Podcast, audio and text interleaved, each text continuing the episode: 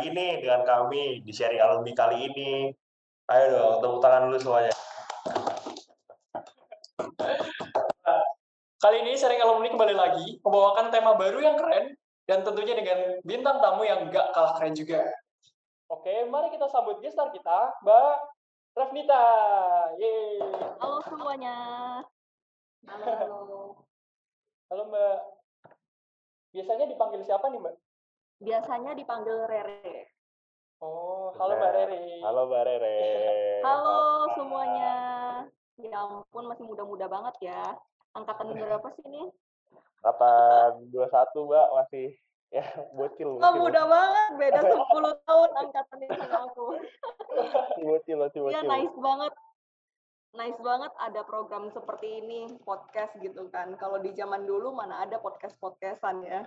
Udah mengikuti perkembangan zaman lah program-program HMCI. Keren banget. Wah, makasih nih Mbak. Tapi sebelumnya apa kabar Mbak Rere? Baik, baik. Baik. Aku nggak pernah nggak baik kok. Selalu baik. Wah, itu dia Pak, itu dia. Ini Itu harus kita kita harus contoh buat angkatan-angkatan muda seperti kita biasa Mbak. Gen-gen muda Mbak apa-apa langsung overthinking biasanya.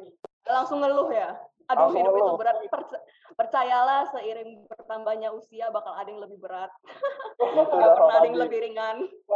Jadi, Rere. Kalau Jadi ada kalau ada dia- masalah, kalau ada apa-apa diketawain aja. Diketawain aja. Benar. Kayak ada Papa Haji mencari jodoh Mbak, dia pengen ketawa terus katanya Mbak. Ya Mbak, kemarin udah blinded tiga kali nggak ketemu terus. Aduh. Aduh, virtual line terus dah Papa Haji, Oh, dah Haji. baik. Oke, keren banget nih Ji. Kita udah tahu kan apa namanya eh Aduh. latar belakang Mbak Rere ini tuh, duh, bukan kelang-kelang lah. Oh iya, benar, benar, benar, benar. Tapi kayaknya ya Mbak, kan di podcast yang pertama tuh hostnya bukan kita nih. Benar. Kita kenalan dulu nggak sih hostnya? Oh iya, coba Siapa nih? Dari kamu dulu dong.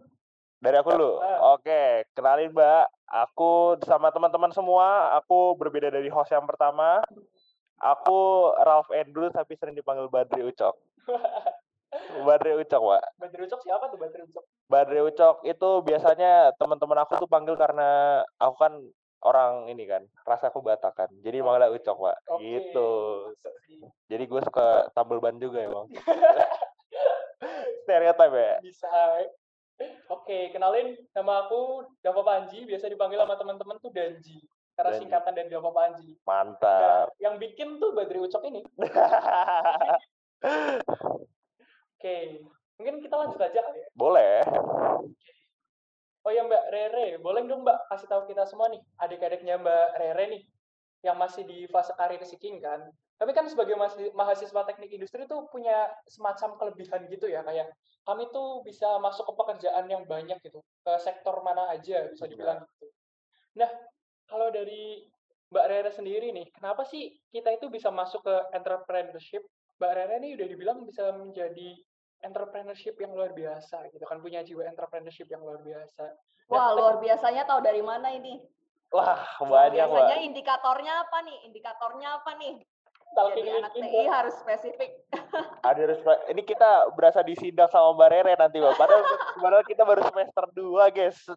Oh, baru semester 2. Oh ya benar. Iya, Mbak. Aduh. dua ya.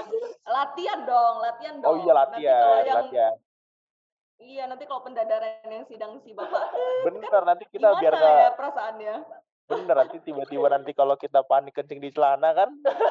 Apalagi kalau ditanya sama bapak dosen DPS Waduh, Mbak Rere, pakai produknya Mbak Rere nggak sih? eh, eh bukan dong Ji. Bukan dong Ji. Bukan Eh, emang- bukan bukan. Emang udah kepoin ya produknya apa aja? udah dong mbak. Mbak. biasa lah Oh ya, bagus bagus bagus. Padahal baru mau ngomel nih kalau belum kepoin. Berani-beraninya ya ngundang tapi nggak tahu produk. wah tenang mbak kita kan ada ini nih produser kita mbak Hmm, tadi tuh yang yang Mbak Rere. ngechat mbak Rere Oh produser, oke oke. produser kita Oke, balik lagi nih. Sorry tadi aku potong. Jadi gimana? Jadi ngomong-ngomong soal entrepreneurship nih, Mbak. Kenapa sih mahasiswa Hmm. teknik industri tuh bisa masuk ke situ gitu? Dan lumayan Bisa banyak ya. Oh, oke. pas pertama kali aku baca tornya ya, aku lihat uh, topik yang akan dibicarain nih, jujur aku sempat terdiam sih melihat ini. Mengapa mahasiswa TI dapat bekerja di bidang bidang entrepreneurship? Mungkin uh, intermezzo nih, aku pengen tahu. Sekarang mahasiswa Danusan itu kayak gimana sih? Ada Danusan. Yang Danusan udah aja kemarin ya, jus ya kalau nggak salah ya. Iya, iya Mbak. Masih, masih, masih jualan kan? Masih jualan masih, masih, kan? Masih, masih. Apalagi kan sekarang itu kayak Iya. Baru kayak, offline kayak, gitu, Mbak.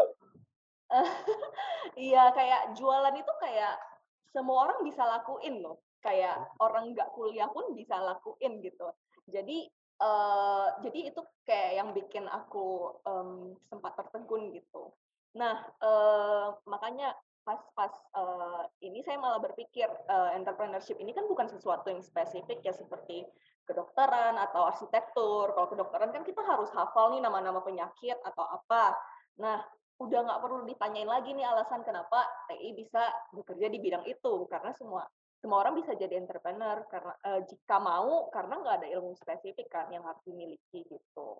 Nah sebenarnya mahasiswa-mahasiswa juga yang terutama yang udah ikut organisasi ya pasti sering nih danusan aku yakin jualan tuh dari dulu jualan gorengan jualan risol. Pasti kalian muter otak kan jualan apa sih nih yang uh, bakal bisa diterima sama teman-teman TI misalkan jualan gorengan, jualan gorengan pasarnya pasarnya anak-anak TI nih, anak-anak TI suka nggak gorengan? Atau uh, tiba-tiba jualan apa? Jualan misalkan jualan komik, jualan komik mungkin ada yang tertarik nggak di, di di TI gitu. Marketnya kan berarti anak-anak TI atau anak-anak jurusan lain gitu. Jadi sebenarnya uh, melalui program-program kayak gitu, secara nggak langsung kita udah ada udah ada nih aktivitas entrepreneur yang dilakukan gitu. Nah, eh, mungkin pertanyaannya bisa dikembangkan lagi, aku kembangkan lagi. Jika semua orang bisa jadi entrepreneur, kenapa mahasiswa TI lebih berpotensi untuk extol F1? Jadi lebih berpotensi untuk bisa perform lebih baik lah daripada orang-orang uh, non TI yang menjadi entrepreneur gitu. Apa sih yang buat TI spesial untuk berkecimpung di bidang entrepreneur ini?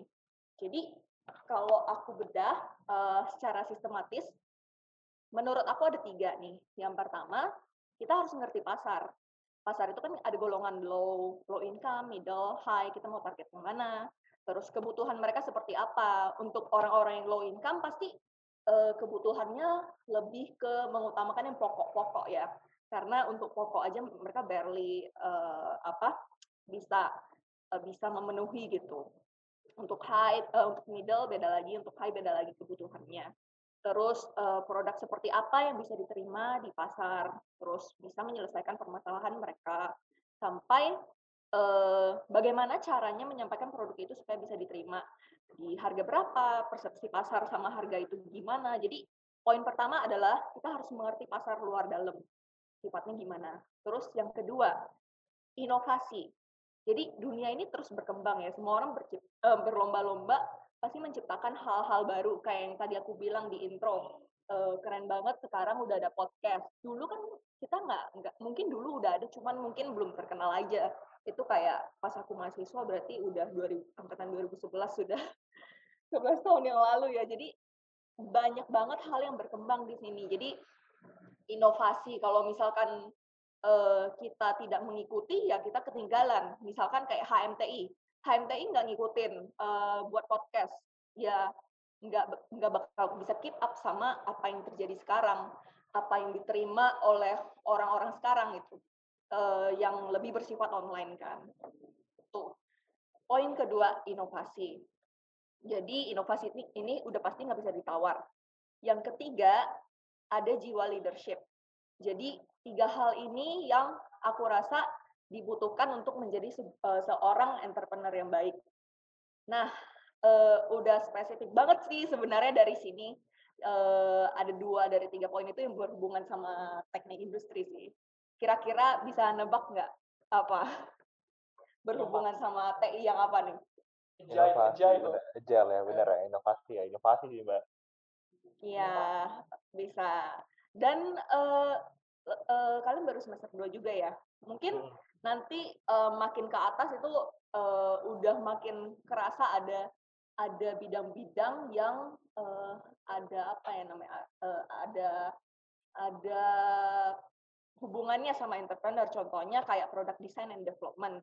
Nah uh, kita kan mengembangkan di sana kan kita mengembangkan produk itu melibatkan semua elemen dari konsentrasi TI kayak uh, produksi operationsnya gimana manufakturnya gimana uh, ergonomik juga loh kayak di entrepreneurship.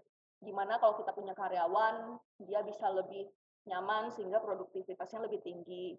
Supply chain udah nggak perlu disebut lagi lah itu udah pasti ada. Uh, terus yang nanti semakin semester akhir itu juga akan dirangkum dalam uh, satu satu mata kuliah ya atau expo yang namanya proyek terpadu. Nah uh, udah tahu belum ada proyek terpadu nanti di semester ya, akhir PT mbak semester tujuh ah, kan iya iya itu yang paling paling menyenangkan. Jadi ya uh, itu benar-benar praktek entrepreneurship menurut aku benar-benar dipraktekkan itu pas itu sih. Jadi kayak kita benar-benar mikirin produk apa yang mau dijual, pasarnya seperti apa, harganya modalnya bagaimana, dijualnya berapa gitu-gitu. Jadi uh, kita sebagai lulusan TI pasti tahu bagaimana menjalankan lebih efektif dan lebih efisien karena setiap elemen itu kita pelajari di teknik industri. Tadi yang aku bilang semester awal mungkin belajarnya uh, ini ini ini semester berikutnya ada P3, semester berikutnya ada apa manufaktur, semester berikutnya. Jadi kayak setiap step itu udah didesain sampai terakhir proyek terpadu. Nah, uh, itulah jadi kayak uh, mata kuliah di TI itu kayak menurut aku udah dirancang sedemikian rupa uh, supaya ya lulusan TI ini juga bisa menjadi seorang entrepreneur yang efektif dan efisien seperti itu. Iya sih dia. Kita udah ngerasa nggak sih Ji kalau semester 2 ini kan karena kita Oh kalau aku sendiri, kamu ambil ekotek gak? Aku enggak sih, aku belum. Iya, karena ada gitu loh mbak mata kuliah ekonomi teknik gitu. Jadi ya lumayan lah nyentuh-nyentuh bagian invest-invest gitu. Ya iya, ada uh, Aki kan nanti buat semester 4-nya. Gitu deh mbak. Iya, betul. Sekali. Keren banget gak sih jawabannya kayak dari tiga poin gitu terus langsung dihubungin sama teknik industri. Astaga langsung aku langsung kepikiran sih mbak kayak wah bener juga wah. gitu kan. Ya kan? Bener juga. Iya masalahnya tuh aku gara-gara tadi mbak Rere ngomong gitu nih Ji jiwa entrepreneurship tuh aduh meronta-ronta langsung terpanggil ya? langsung terpanggil merasa terpanggil. Lah ayo bangun. Abis ini abis, abis ini jualan gorengan nggak? Abis ini uh, jualan apa kita? Ternak lele. Ternak lele ya? Benar. Gitu sih mbak. Terus kalau dari aku sih aku mau nanya sih mbak kenapa sih alasan mbak Rere sendiri untuk menekuni entrepreneurship? Terus kayak yang kemarin kan karena kita udah ngulik-ngulik kan ya katanya Soul for Earth itu kenapa sih mbak? Kenapa maksudnya awal mulanya tuh gimana oh, boleh diceritain nggak uh, mbak Aduh alasannya ya. Alasannya mau alasan jujur atau alasan lucu-lucuan? Jujur jujur karena cuan ya enggak alasan jujur atau alasan lucu-lucuan? Boleh mbak dua-duanya mbak. Alasan lucu-lucuannya ya aku pengen jadi bos. Kenapa? Oh. soalnya bisa bisa suka-suka nggak ada yang ngatur aku kan. Jadi Bener. aku yang ngatur orang nggak tertekan nggak usah nine to five ya mbak nggak usah nine to five nggak usah ah, nggak ada yang bilang Iya, nggak ada yang bilang besok tolong laporan jam 9 pagi ya. Nah, nggak ada yang bilang begitu. Masih semester dua gak mau liburan. kalau mau liburan tinggal tutup toko, nggak ada yang ngatur, hidup lebih santai. Itu alasan lucu-lucuannya. Kalau alasan jujur nih ya, jujur nih, serius. Jadi kenapa aku menekuni entrepreneur? Sebenarnya ini jujur terjadi karena tidak disengaja. Jadi semua bermula dari keisengan aja aku mau memanfaatkan waktu. Jadi di awal tahun 2020 itu kan uh, pas pandemi COVID baru mulai uh, mewabah gitu ya. Banyak banget uh, company di di Jakarta, di di mana pun lah, nggak cuma di Jakarta. Kebetulan waktu itu aku di Jakarta maksudnya. Uh, every business uh, was slowing down gitu. Jadi uh, yang dikerjain pun jadi kayak lebih slowing down aja gitu market benar-benar lesu orang orang-orang kalau misalkan punya duit kan lebih milih untuk nabung kan daripada spend the money in the market yang mereka bahkan nggak tahu bakal jadi apa mereka nggak tahu mereka bakal bangkrut atau enggak, dipecat atau enggak gitu kan. Jadi daya beli masyarakat saat itu sangat rendah sehingga bisnis-bisnis waktu itu juga jadi lesu karena uh, ya karena simply nggak ada konsumen aja. Nah, apalagi nih, dulu kantor tempat aku kerja itu jualan fashion. Siapa sih yang butuh fashion kan saat pandemi orang nggak keluar, siapa yang siapa yang butuh fashion gitu, tampil cantik gitu kan enggak. Nah, jadi kantor aku juga waktu itu uh, menerapkan sistem pemotongan jam kerja yang tentunya diikuti dengan pemotongan gaji untuk efisiensi. Jadi selama beberapa bulan itu ya kayak aku kerjanya cuma 50% dari workload yang biasa. Nah, aku kan punya waktu luang nih. Jadi saat kosong, uh, aku ya mencoba mengisi waktu luang itu dengan banyak membaca, nonton YouTube, kayak pengen produktif aja. Masa masa kayak udah ada free time gitu kan ngapain baca komik nonton Korea nggak tapi tapi memang aku orangnya lebih ke yang kalau nggak nggak produktif kayaknya aku bisa khawatir sih. Jadi ya banyak banyaklah mengisi waktu luang itu dengan hal yang ber, lebih berguna. Jadi nonton YouTube waktu itu random aja tuh ketemu satu judul tentang investasi uh, investasi investasi gitu tiba-tiba ada satu judul yang masuk ke rekomendasi watchlist aku. Jadi uh, kalau nggak salah waktu itu tentang jadi sukses dengan bisnis import gitu, tapi uh, bukan dari Indonesia yang yang ituin youtubernya bule. Terus waktu itu uh, waktu di saat yang bersamaan kebetulan ada temanku juga yang ngajakin aku beli sebuah produk. Uh, produk itu uh, sekarang jadi championnya produk toko aku sih, yaitu di menstrual cup. Jadi teman aku tuh ngajak aku beli tujuannya supaya lebih ramah lingkungan. Mungkin buat yang belum tahu menstrual cup itu apa, menstrual cup itu kayak uh, wadah untuk menampung uh, darah menstruasi wanita set, uh, kalau lagi menstruasi gitu sih. Soalnya uh, tidak bisa dipungkiri nih, wanita ini paling banyak nyampah dibandingkan laki-laki.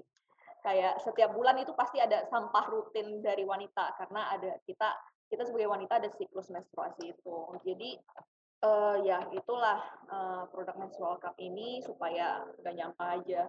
Cuman waktu itu aku mikir-mikir juga karena pas temenku ngajakin uh, beli yuk, aku mikir-mikir karena harganya mahal banget.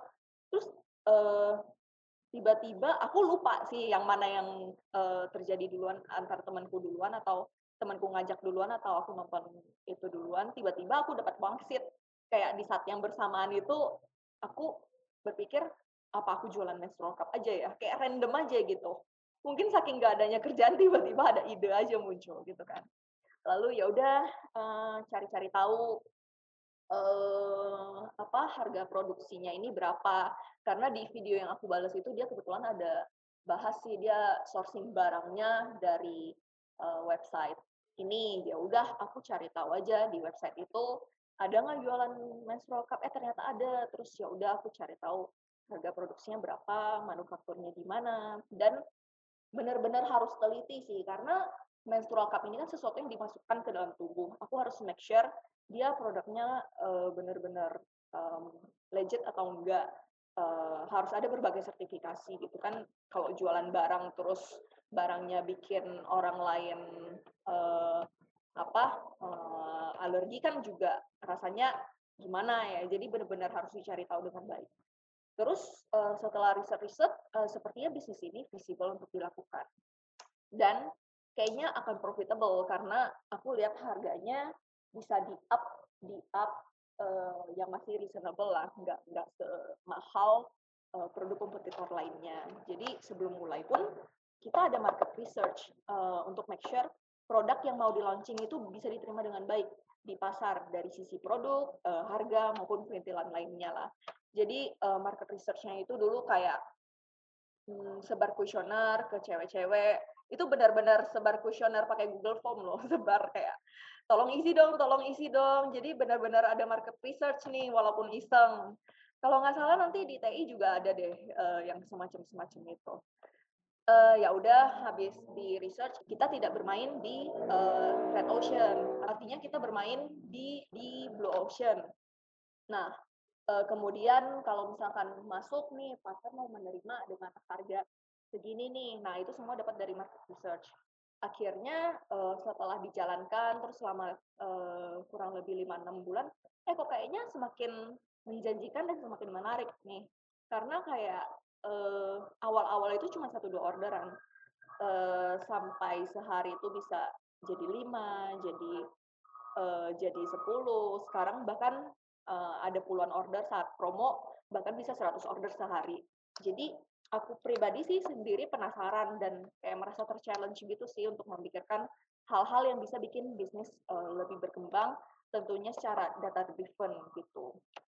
Nah, uh, waktu itu juga sebenarnya ada beberapa faktor pribadi sih yang mengharuskan aku berhenti kerja. Oh ya, jadi tadi aku lupa mention si Soul ini aku mulai uh, saat aku masih punya kerjaan full time.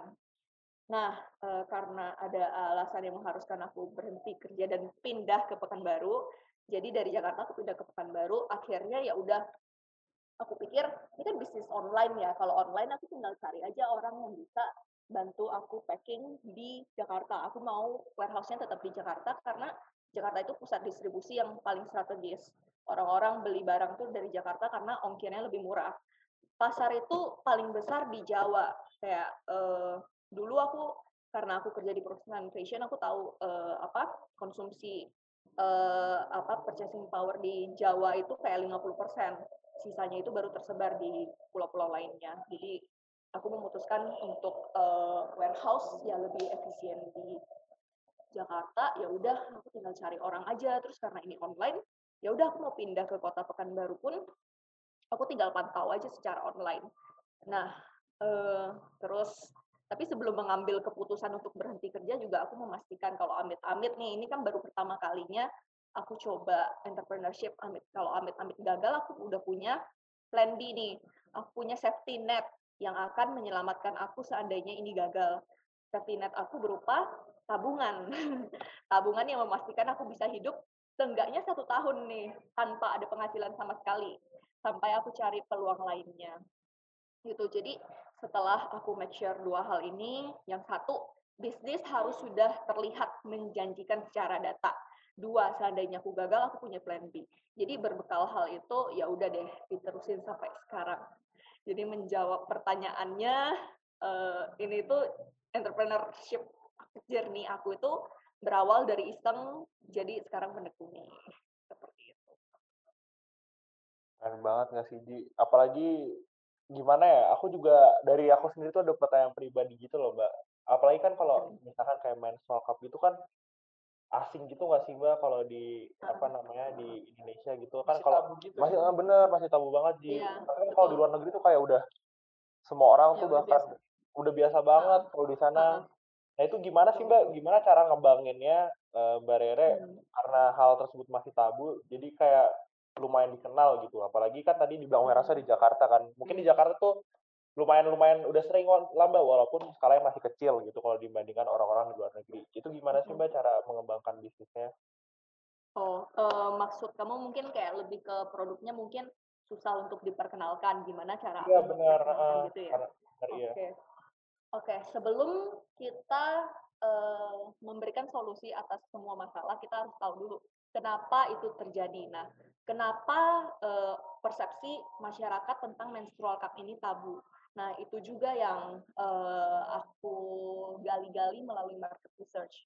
Uh, buat orang ini tabu karena uh, mereka takut kayak aku lupa persentasenya uh, researchnya udah 22 tahun yang lalu. Kalau nggak salah kayak 70% itu uh, belum consider untuk gunakan karena takut kayak uh, takut ini uh, takut aja karena dimasukin ke dalam gitu karena itu bukan sesuatu yang wajar. Jadi uh, terus dari yang takut itu sebenarnya penasaran pengen coba gitu. Jadi kayak kita bisa bisa tahu nih uh, apa yang dipikirkan masyarakat apa barrier mereka to enter uh, my market gitu kan. Jadi dengan tahu itu aku bisa uh, menyiapkan senjata nih untuk kamu takut? Oh ya nggak perlu takut yang kamu takutkan kan ini ini ini. Uh, tapi sebenarnya begini begini begini. Jadi kayak kita tahu apa yang mereka takutkan kita bisa kasih solusi. Jadi uh, jadi waktu itu uh, kita coba untuk komunikasi lewat sosial media. Nah, kita juga sangat menekankan di branding karena menurut kita branding itu penting karena kayak bakal banyak banget kompetitor uh, yang akan terus bermunculan nih. Setiap hari pasti ada seller baru kan.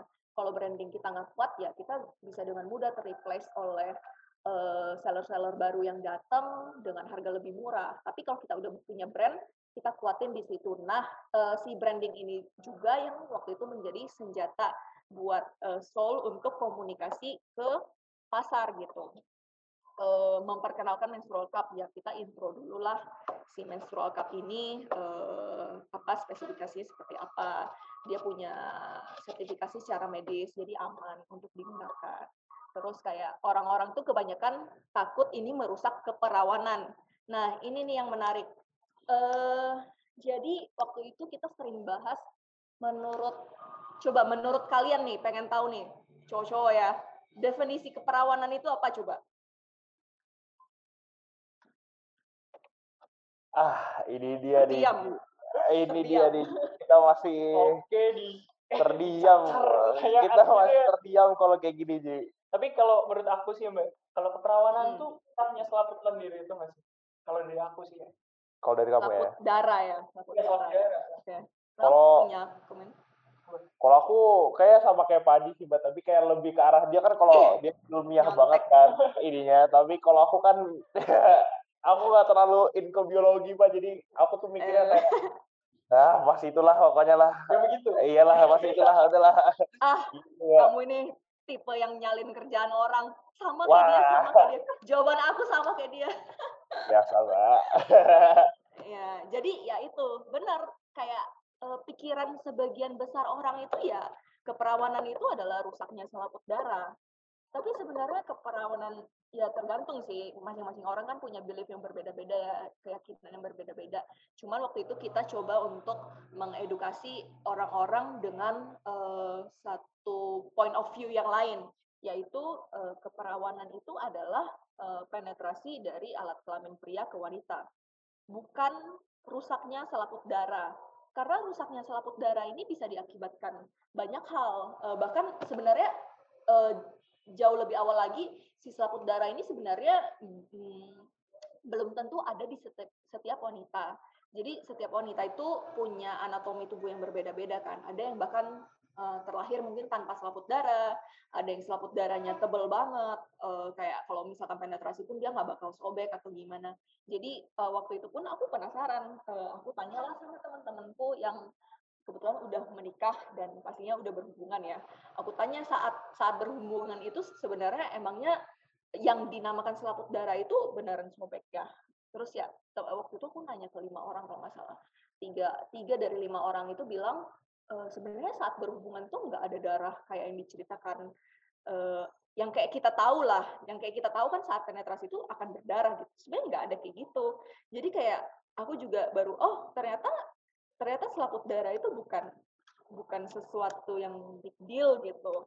Nah waktu itu ya udah eh, karena tahu fakta-fakta itu ya udah kita coba memberikan point of view itu ke eh, masyarakat dengan ngasih tahu eh, sebenarnya eh, ya kita kita percaya bahwa setiap orang punya keyakinan yang berbeda-beda cuman eh, coba lihat dari point of view yang lain bahwa sebenarnya eh, keperawanan itu uh, adalah penetrasi dari alat kelamin pria ke wanita, nggak semata-mata karena rusaknya selaput darah.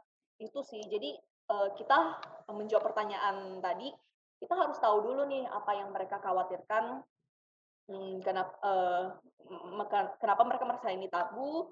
Ya, ya udah kita coba edukasi melalui uh, sosial media kita. Sosial media kita itu uh, satu senjata kita sih untuk penetrasi pasar dan branding. Begitu jawabannya. Gitu, keren banget ya sih Ji. Aku sih ternyata emang bener ya. Bener kan? Berarti aku yang bener kan? Kayaknya bener berarti Panji nih Mbak berarti yang ini. Oh ya Mbak, uh, aku mau tanya nih. Uh -uh. Kan kalau bisa dibilang tuh Mbak udah cukup mengerti pasar ya. Nah, uh dan belakangan ini tuh pandemi mulai berkurang nih, Mbak. Kalau visi Mbak sendiri nantinya mau bawa bisnis ini ke mana sih? Mau kembangin ke mana? Oke, uh, sebenarnya dibilang mengerti pasar, aku mungkin nggak ngerti pasar 100% ya.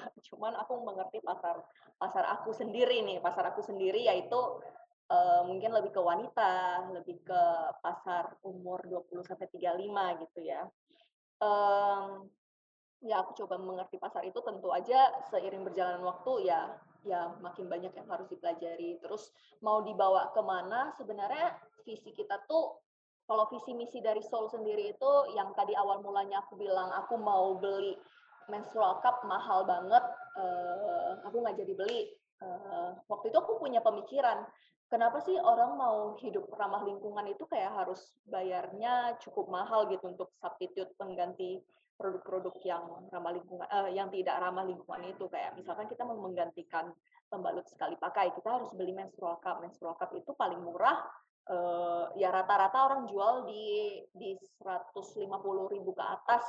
Kalau brand yang waktu itu aku mau beli harganya 399 ribu. Jadi kayak itu yang bikin uh, orang mikir-mikir kan aduh mau hidup ramah lingkungan tapi kok mahal? Kayak kalau misalkan uh, pengganti produk sekali pakai misalkan uh, perlu tas belanja. Tas belanja kan juga bayar uh, maksudnya harus beli dulu kan. Kalau plastik kan kadang dapat gratis gitu-gitu. Jadi orang ya ya udah plastik aja.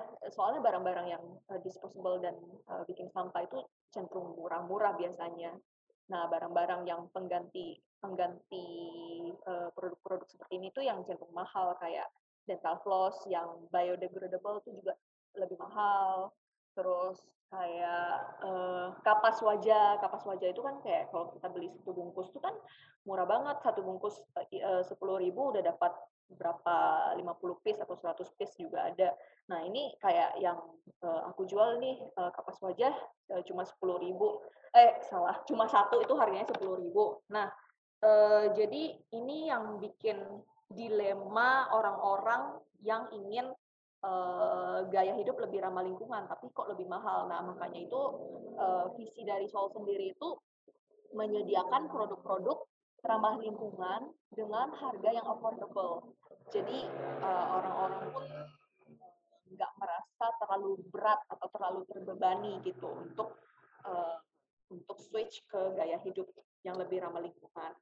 Nah, uh, visi visi ini kayak kan kita pengen pengen orang lebih banyak yang switch ke gaya hidup lebih ramah lingkungan. Sekarang sih kita uh, masih main online ya karena benar kalau uh, ini kebetulan Sol lahir saat pandemik saat saat uh, semuanya masih serba uh, online gitu. Cuman mungkin nantinya aku tidak tahu pasar nanti akan seperti apa. Cuman uh, kita punya visi untuk punya toko juga sih toko fisik. Jadi uh, orang juga akan lebih apa ya lebih mudah lah untuk uh, melihat dulu barangnya seperti apa baru beli. Kalau misalkan kayak tokonya udah di mana-mana itu kan kayak orang lebih lebih percaya, lebih bisa lihat barangnya kayak lebih trust sama brand itu sehingga akan lebih mudah untuk switch ke gaya hidup lebih ramah lingkungan. Seperti itu visi dari Soul sendiri ke depan. Intinya uh, kita sih pengennya makin banyak orang yang uh, lebih hidup ramah lingkungan aja sih. Bener gak sih, Ji?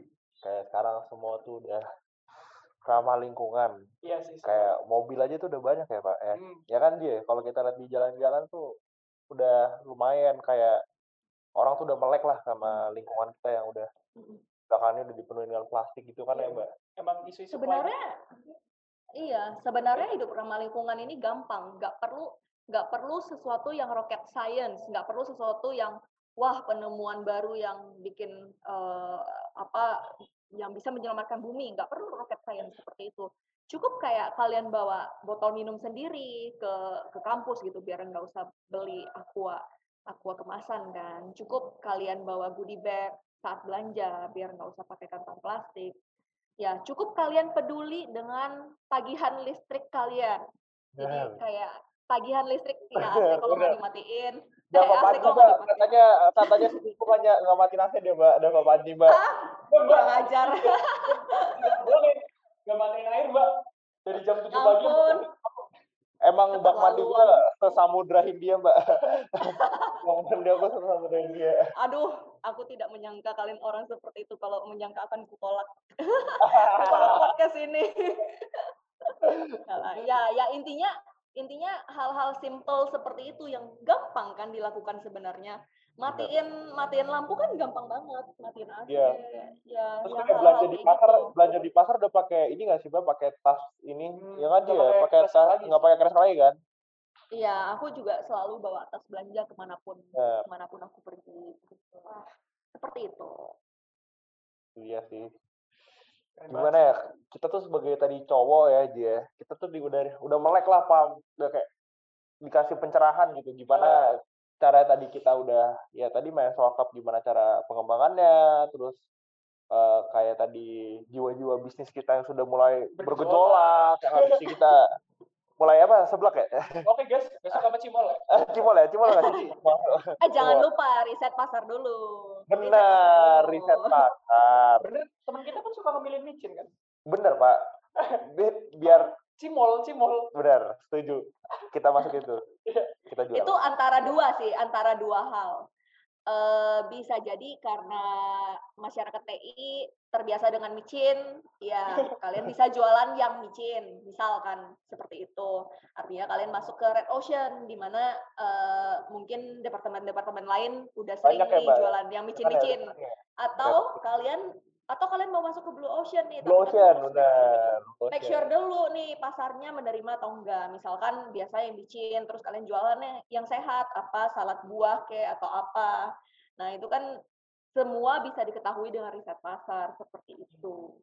Tapi kayaknya teman-teman kita belum melek ini nggak sih Apa? menstrual cup. Kayaknya harus ada deh yang mengenalkan menstrual cup ke teman-teman kita. Iya, benar kali ya. Siapa tahu kan ada ambasador atau mungkin apa. Oh, mungkin dibuka kalau kali ada- ya, dibuka kali ya. Mungkin ada kalau ada anak-anak TI yang cewek mau melamar jadi ambasador, boleh hubungi Ya- aku. yang yang yang cowok boleh nggak, Mbak? Yang cowok, Mbak. Eh, yang cowok ya nggak bisa lah. Oh, Emang iya. itu punya punya ininya, Enggak, Mbak. punya Eh, nanti kenalin. Udah apa Panji ceweknya mau dikasih, Mbak, katanya. Ah, hadiah ulang tahunnya nggak sih? Oh iya, lupa. Sorry, sorry. Ji, maafin aku ya, Ji. Maafin aku. Ji, jangan nangis, Ji. Ji, jangan nangis, Ji. astaga, ya ampun. Aku mendengar jeritan hatinya. Iya, Mbak. Kasian banget, Mbak. Jahat memang. Tiba-tiba Mbak, nggak kerasa nih kita udah sampai penghujung acara gini kan. Banyak banget yang kita obrolin gitu dari pertama entrepreneurship sama hubungannya sama teknik industri gitu kan. Sampai bahkan bahas masalah tadi, masalah-masalah lingkungan, terus tentang ketabuhan dari menstrual cup gitu kan. Jujur masih banyak sih yang pengen aku omongin. Terima kasih banget sih Mbak. Panji bisa aja loh, Mbak. Dia, Mbak. Mantap. Mantap. Gitu sih, bener banget, Ji. Kita, aku sebagai pribadi, eh, Ralf juga Panji, Mbak. Terima kasih banyak untuk Mbak Rere di sela-sela kesibukannya nih, yang lagi tadi eh, ngurus eh, masalah bisnisnya, bener. Mau menyempatkan waktu bertemu dengan orang-orang seperti kita ya. Ya. Dan juga Seperti kita ini. Dan juga eh, Mbak mungkin bisa bercermin lah kayak wah kayak kembali ke kampus gitu kayak melihat kita seperti maba-maba ini kan Apa namanya? Flashback. flashback benar Flashback. gitu sih Iya. Mbak Sekali lagi terima kasih ya Mbak. Dan buat teman-teman mantap banget nih. Kita udah bicarain banyak hal sama Mbak Rere. Dan pastinya teman-teman juga bakalan dapat insight baru sih. Dan untuk menutup, eh, aku pengen ngucapin eh, terima kasih buat teman-teman yang udah dengerin. Bahwa ini teman-teman semua, jangan lupa stay tune karena Sherloom akan terus mengundang alumni-alumni kita yang gak kalah keren. Support kami dengan like and follow podcast ini. Dan juga adios, ciao. spontan Terima kasih Mbak. Makasih Mbak